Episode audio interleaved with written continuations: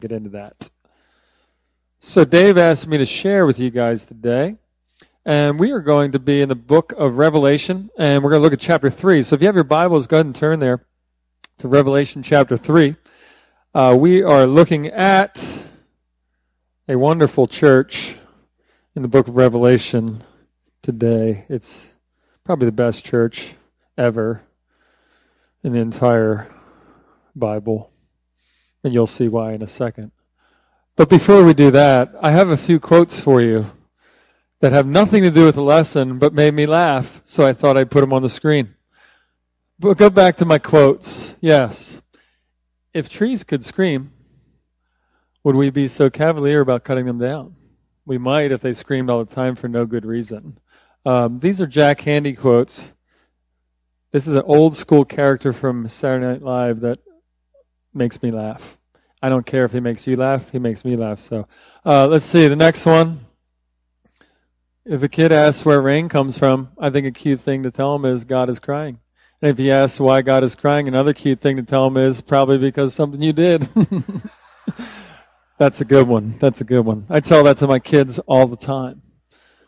Uh, what else? I got another one. I can picture in my mind a world without war, a world without hate, and I can picture us attacking that world because they never expect it. That's awesome. All right, one more. I think we have one more. Before you criticize someone, you should walk a mile in their shoes. That way, when you criticize them, you're a mile away and you have their shoes. So, there's that to think about. So, some of you are Googling Jack Handey right now. Uh, there are lots of them, some not so church appropriate, but uh, pretty stinking funny. Anyway, what were we talking about? Philadelphia. So go throw that throw that uh, picture up. Uh, the reason why I said this is the most amazing church. I think we have a picture of Philadelphia uh, slide of Philadelphia somewhere. Go back look at Philadelphia. There's a Philadelphia slide somewhere in there, I believe. Yes, it says Philadelphia. You just can't read it because it has stars all over the letters. Uh, yeah, Philadelphia. That's the church we're talking about. Uh, obviously, we're not talking about the city in the Northeast, but I like to highlight that uh, because we love people like fictional characters like Rocky and uh, our Liberty Bell, and uh, pretty much your history, the reason why you exist is because Philadelphia exists. I like to remind people about that. Um, it was the first capital of the United States. It was where your freedom was granted. So uh, it's good stuff. Philadelphia is amazing. Uh, the reason why I love it so much, of course, for those that don't know, is I grew up there. So I am a transplanted Philadelphian. Although I moved closer to becoming a Texan two weeks ago, I got a pickup truck.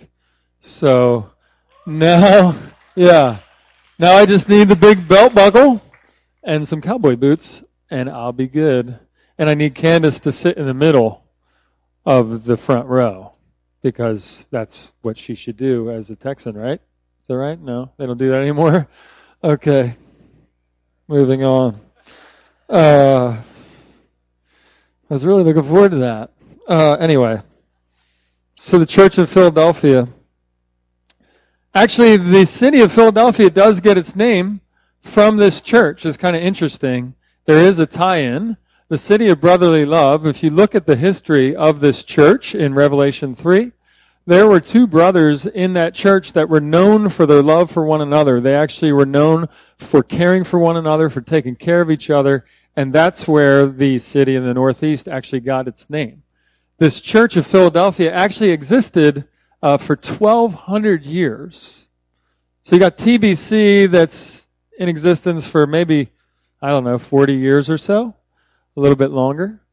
So 1,200 years this Church of Philadelphia was around. And I think we have a slide maybe of uh, kind of introduction slide of it's talking about 30 miles southeast of Sardis. No, go back. There we go. All right. So the church background. So you can't see it very well, the little map there, but if you look in almost dead center, two thirds of the way up the picture, you'll see Philadelphia.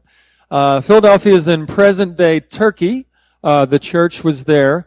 30 miles southeast of Sardis. I think Pastor Chase maybe talked to you guys about Sardis last week. Uh, so brotherly love, two actual brothers in the original church. Uh, it was prone uh, to earthquakes. So similar to California, it, it sits, that area sits on some major fault lines, and so it actually is known for uh, catastrophic events, including earthquakes.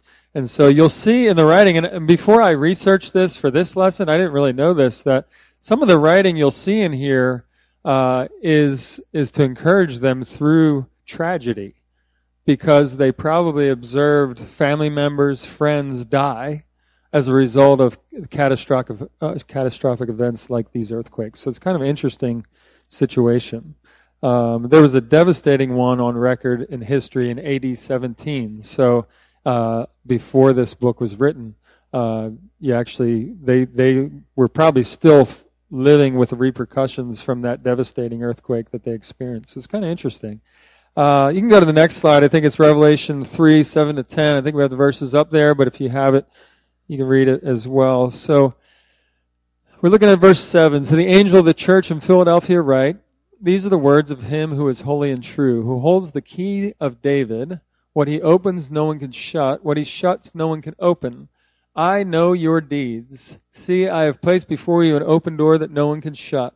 I know that you have little strength, yet you have kept my word and have not denied my name. I will make those who are of the synagogue of Satan, who claim to be Jews though they are not, but are liars, I will make them come and fall down at your feet and acknowledge that I have loved you, since you have kept my command to endure patiently. I would also keep you from the hour of trial that is going to come on the whole world to test the inhabitants, inhabitants of the earth. So let's pray together as we get into this passage. Dear God, we uh, thank you for this morning. We thank you for the opportunity we have to be in your word. Pray that you'll clear our mind of distractions right now. So many people are thinking of a million different things right now. I just pray that you'll focus our hearts and our attention on your word, not on me, not on uh, any uh, clever thing that is said, but most importantly, your word, God, that, that is powerful, that is sharper than any two edged sword. I pray that you'll pierce us to the heart to help us understand what you have for us today. In your name we pray. Amen. So let's look at the next slide. Uh, there's a reference in there. There's some crazy stuff in this passage, and one of them is the key of David is referenced. And once again, I had to kind of look into that a little bit because he's writing and he's like, uh, all right, to the angel of the church in Philadelphia, write the words of the Holy One, the true one, who has the key of David, who opens and no one will shut, who shuts and no one will open. Anybody have any idea what that is? Anybody want to guess? The key of David. Don't be shy. Like, I don't want to say anything. I might be wrong, and everyone will laugh at me. I might laugh at you, but no one else will, okay? Anybody want to guess? Mr. Mahler, you want to guess? Jesus, that, see, he's been in church a long time. If there's ever a question that a speaker asks, and you don't know the answer to it, if you say Jesus, it's actually at least partially right, because the Bible is all about Jesus. And actually this is specifically about Jesus. So give him a big round of applause, Mr. Mahler. We're going to have him come up and teach the rest of this lesson.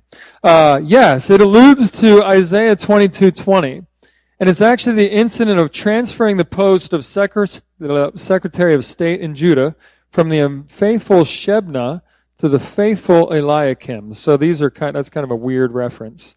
So the key of David, this this evil Secretary of State, was given over to this powerful, godly Secretary of State.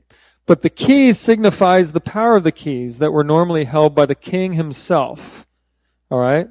So he uses the word David, and you have to follow these connections because they're, they're kind of drawn out. But you have to follow these because he uses the word David, who Jesus came from the line of David. So when often the Old Testament referenced David, it was talking about the future king being Jesus, the answer that was correct. So he says the key of David, it signifies the power of these keys that were transferred from one Secretary of State to another. And then it signifies the power of those keys. He uses the name David. It points to Christ as the Messiah who alone determines who will participate in his kingdom, who will be turned away. And that's why you see in that passage, he opens the door that no one can shut. He decides who gets in. He decides who is in the kingdom. And so the key of David is actually the key to eternal life. The key to eternal life as a Christian the relationship with God forever. And so he references this, and it was confusing to me until I looked into it. It also alludes a little bit to the false claims of certain Jews in Philadelphia who argued that they, not the heretical Nazarenes, would inherit the kingdom of David, and so excluded the followers of Jesus. And so the writer here, John's trying to say, no, this doesn't exclude them. They actually are part of the Messiah. And so that kind of clears up a little bit of the key of David. I know some of you are just like, uh, I have no idea. You're confusing me. I apologize. So next uh, slide, uh, we're going to look at the, the passage here in verse 8. Uh, and we're just going to look at uh, three major things that we can see in the Church of Philadelphia. Three things to learn from, three things to notice that will help us. The first one is that their works were obvious to God. Their works were not hidden to God. And so um, in verse 8, you see he says, I know your works. Behold, I have set before you an open door which no one is able to shut. I know that you have but little power, and yet you have kept my word and have not denied my name. It's kind of an interesting contrast to the church last week. What was the church of Sardis known for? Anybody remember? Anybody? Speak up. It's time for you to talk. What was the church of Sardis known for? Yes, ma'am. Yeah, they did this a lot, like I do. They talked a lot, but they had no works to back up their claims. They had nothing to back up through action. They said they were believers. They said they trusted in Jesus, but their works denied that claim. Look at Matthew 7 up here. Matthew 7 says, uh, yeah, there you go. Watch out for false prophets. They come to you in sheep's clothing, but inwardly they are ferocious wolves. By their fruit you will recognize them. Do people pick grapes from thorn bushes or figs from thistles? Likewise, every good tree bears good fruit, but a bad tree bears bad fruit. A good tree cannot bear bad fruit, and a bad tree cannot bear good fruit. Every tree that does not bear good fruit is cut down and thrown into the fire. Thus, by their fruit, you will recognize them. This is kind of an interesting thing. You know, it's an interesting uh, vantage point that I have as a junior high pastor. So, as a junior high pastor, a lot of you, I've watched you go from fifth grade, uh, and now some of you are graduating or graduated, uh, now past tense for some of you. It's an interesting vantage point. Now, I'm not saying I watch you like in a creepy way, because that would be strange and I'd probably get fired. But uh, that's weird. Uh, I'm not going to stay there because that's awkward. Maybe I will, just because I like awkward. Let's just no. Uh, all right. So it's kind of interesting vantage point that I have. I sit and I watch and I see what you do. And so I see from fifth or eighth grade, some of you getting involved in, in uh, ministry, serving, you know, leading an impact, and even as seventh and eighth graders jumping in and just going all out for Jesus.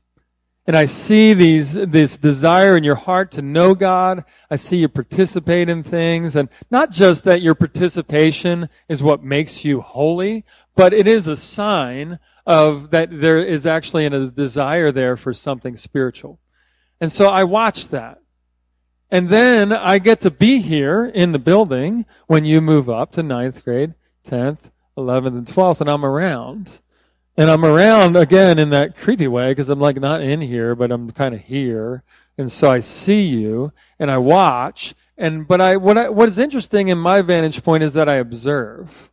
And I observe some of you who I am so, so, so, so, so, so, so proud of in the faith. Just like Paul would write to Timothy to say, you know, you're my man. You're my boy. I see you doing things that are amazing and I see you following Jesus and you're growing in your faith and I'm so excited. And so I stand up here as a junior high uh, pastor even now saying, man, I'm so happy to watch you grow.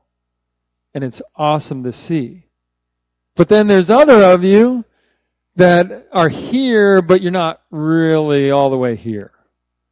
You're on the fence. Your, your works, your words say some things, but they really don't match your actions. And in that case, you know, it kind of makes me sad. I don't have a lot of sad emotions. I'm usually a pretty positive guy.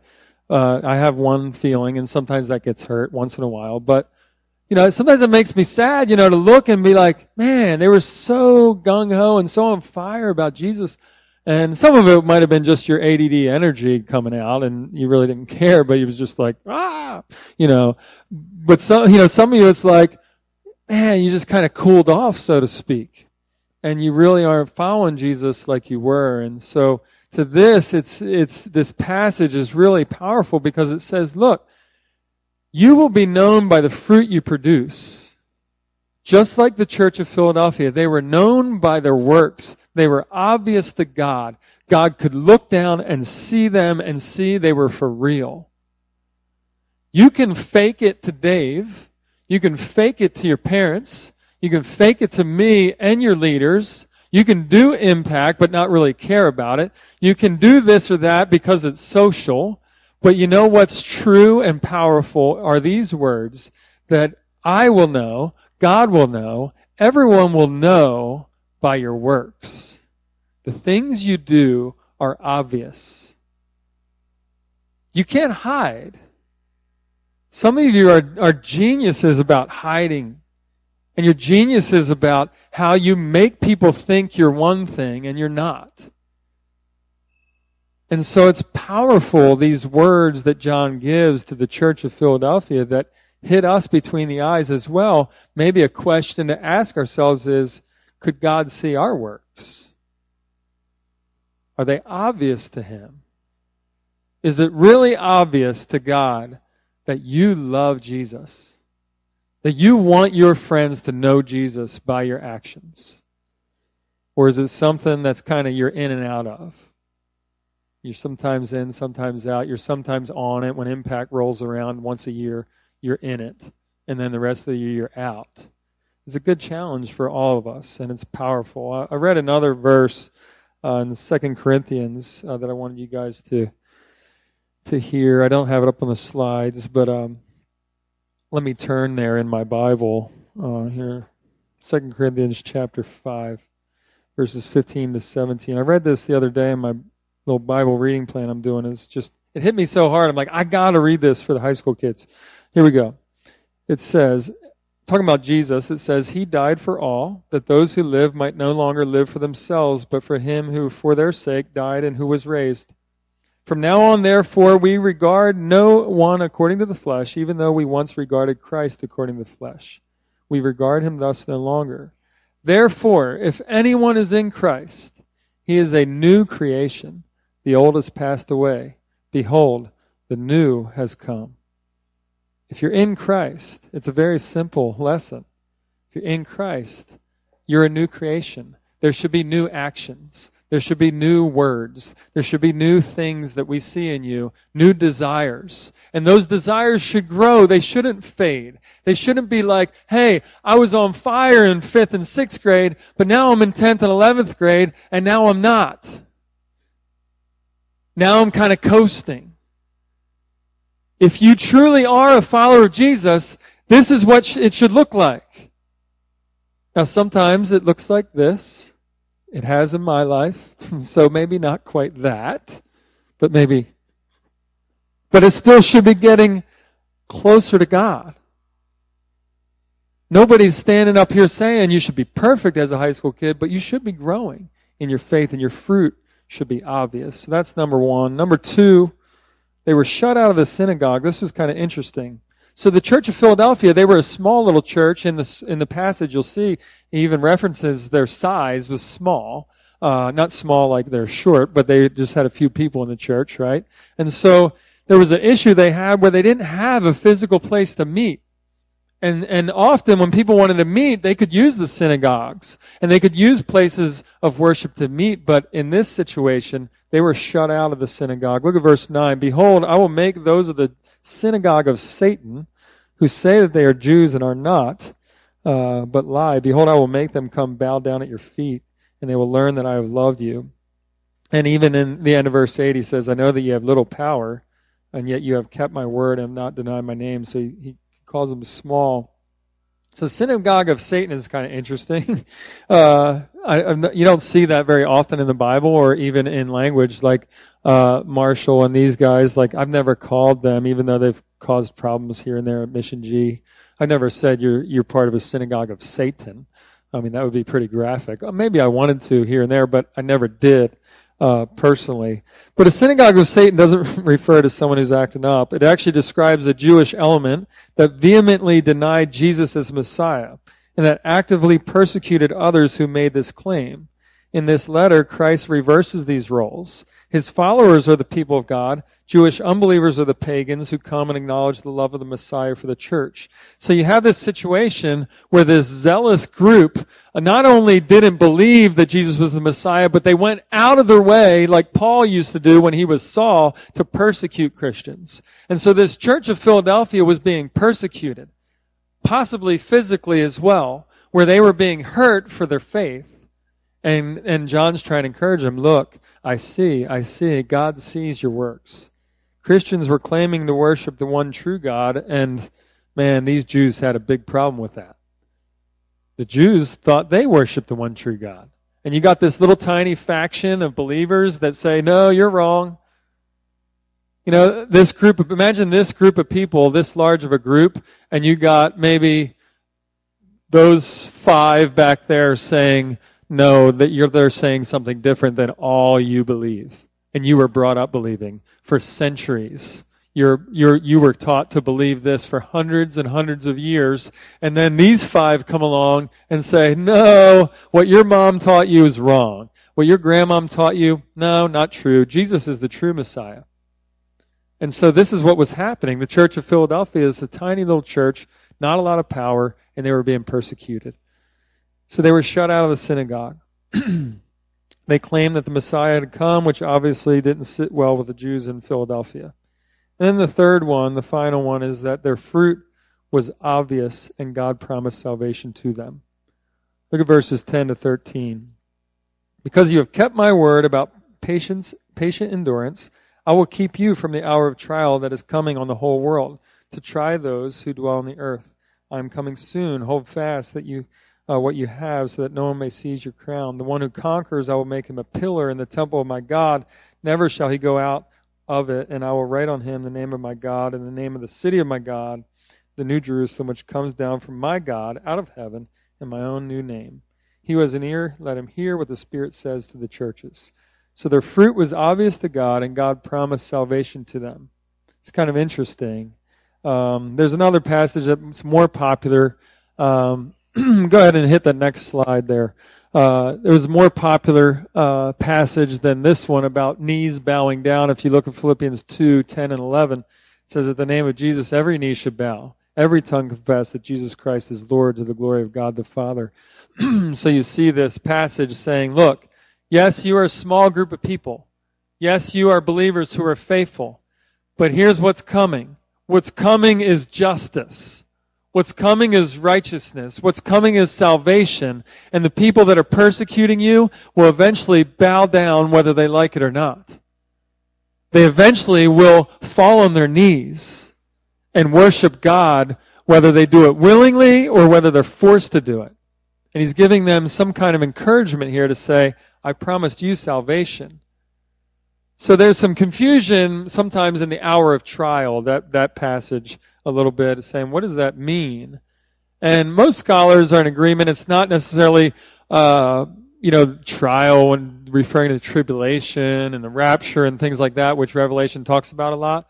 But it's, if, if you look deeply into it, you, you probably see that it's more along the lines of the trial coming when God judges everybody, believers or not the sheep and the goats. He's separating them for those that are believers and those that are not. And it's going to be a horrible trial uh, for those that don't believe.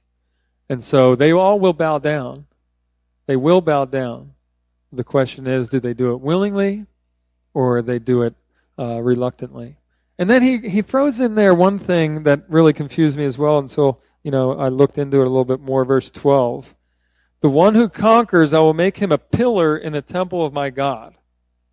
So that's kind of interesting. There's a picture of a temple with some pillars from back in the day that they've uh, excavated, uncovered, and and uh, discovered. But uh, it's kind of interesting that a lot of the synagogues had pillars, and a lot of these temples had pillars.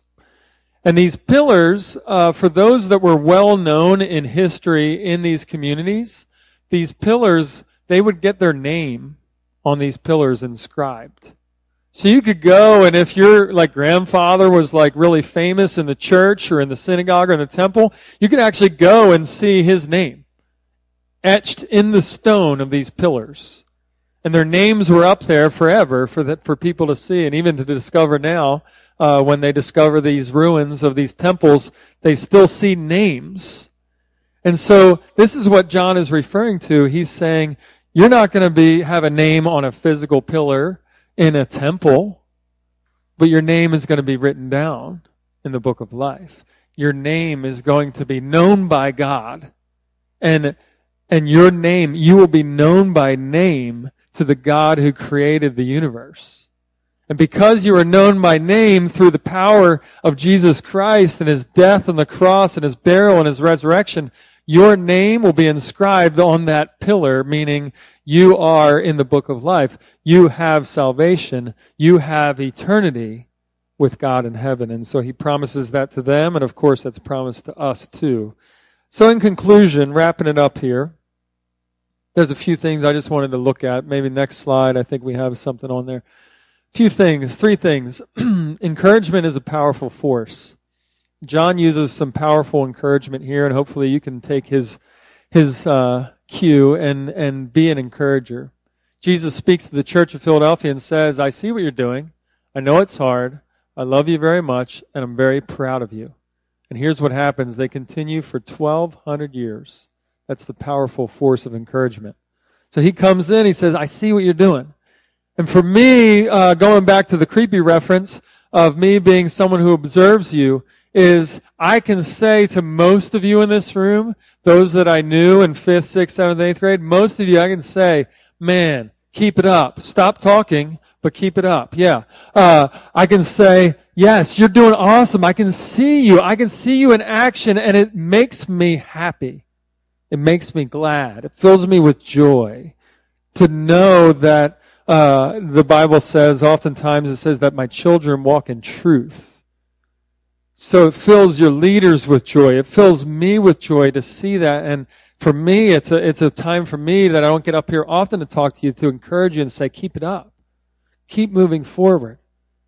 Keep devoting yourself to Jesus and the Word and prayer, and you're going to see some awesome things. And number two, God sees your works.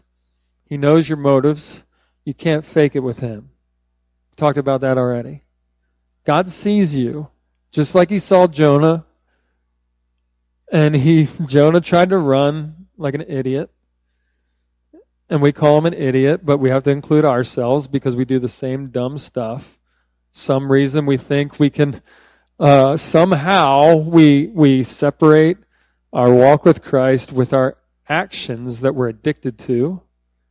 Some of you guys have this issue with pornography, and somehow you think that God does not see you. And somehow you set it up so that it's like, this is my one world and this is my other world. Some of you girls are addicted to that as well. Some of you girls are messed up and other stuff. And you have these two worlds that you live in. And the reality is, it's not true. You're living a lie and you're fooling yourself and you're, you're really submitting to Satan's lie and he's got you. And so the challenge is God sees your works. He knows your motives. He can't fake it. Number three, which church are you like? The church of Sardis. Man, you appear alive. Even your parents are so proud of you for whether it's doing impact or or you used to do mission G or or or you, you're leading helping lead a Bible study or whatever it is. You go to Christian school and, and do the million things you have to do as a Christian school. I grew up in one and it was interesting. Uh, I loved my experience there, but it was just interesting because I was always, always you know, something with the word, something with the word, and sometimes it's oversaturation. So some of you have to deal with that too. So what are you like? Does do you appear to love God? Do you appear to be a follower of Christ, but your walk is something else? Or are you like the church in Philly, appearing alive, full of love and action, faithful, and commended by God? Obviously, that's the goal if we really trust in Jesus, we really know Him. Uh, let's pray together. Dear God, we just thank you so much for this day. We thank you for your word. Your word is very convicting, and we need that conviction. If we didn't have that conviction of your word and the Holy Spirit, then we just go on living like idiots, confused and trapped by the temptations of this world. But your word is powerful and it, and it blows through these walls of sin and helps us to see ourselves for who we really are not the fake lives maybe we're trying to live. I pray that right now, as these high school students bow their head, close their eyes, and pray to you, that they will confess their need for you. They will confess the sin that drags them down, that enslaves them. They will be like the church of Philadelphia that is commended by you because you see their good works. You see the result of the power of Christ living in them. We praise you for them, and I'm so encouraged to watch most of them live for you and grow in you, and even even soon to watch them and continue training and impact